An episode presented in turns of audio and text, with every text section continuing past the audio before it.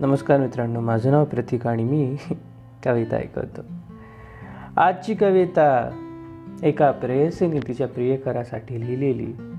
लिहिलेली मीच पण भाव त्या प्रेयसीचे. कवितेचं नाव ऐकतोस ना? ऐकतोस ना? दरवळतो आजही पहाटे तुझा सुगंध केसांत माझ्या. तुझा तो मखमल स्पर्श हातात गुंतलेले हात. सांगून जाता मला तुझ्या कविता. ऐकतोस ना? तुझ्या गजलेची लय गुणगुणत असते मी. काल काल अचानक आपोआप कॅनव्हासवर नकळत तुझा चेहरा उतरला आणि लाल रंग तुझ्या त्या खळ्यांत खुलला. तोच आभास तीच अभिलाषा रोज सतावते. तोच आभास तीच अभिलाषा रोज सतावते सख्या तुझ्या जवळीकेची आठवण मला अजून दुरावते. का सोडून गेलास हा मोगरा माझ्या अंगणात?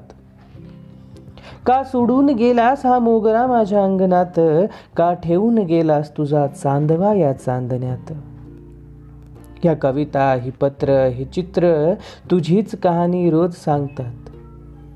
या कविता ही पत्र ही चित्र तुझीच कहाणी रोज सांगतात.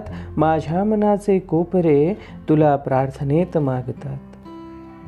तुझ्या या चाफ्यांसाठी तरी एकदा येऊन जा.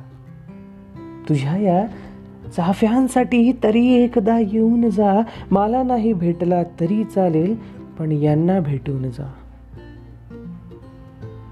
येशील ना सख्या? येशील ना सखा यांना भेटायला. मला नाही मला नाही पण यांना तरी बिलगायला. ऐकतोस ना?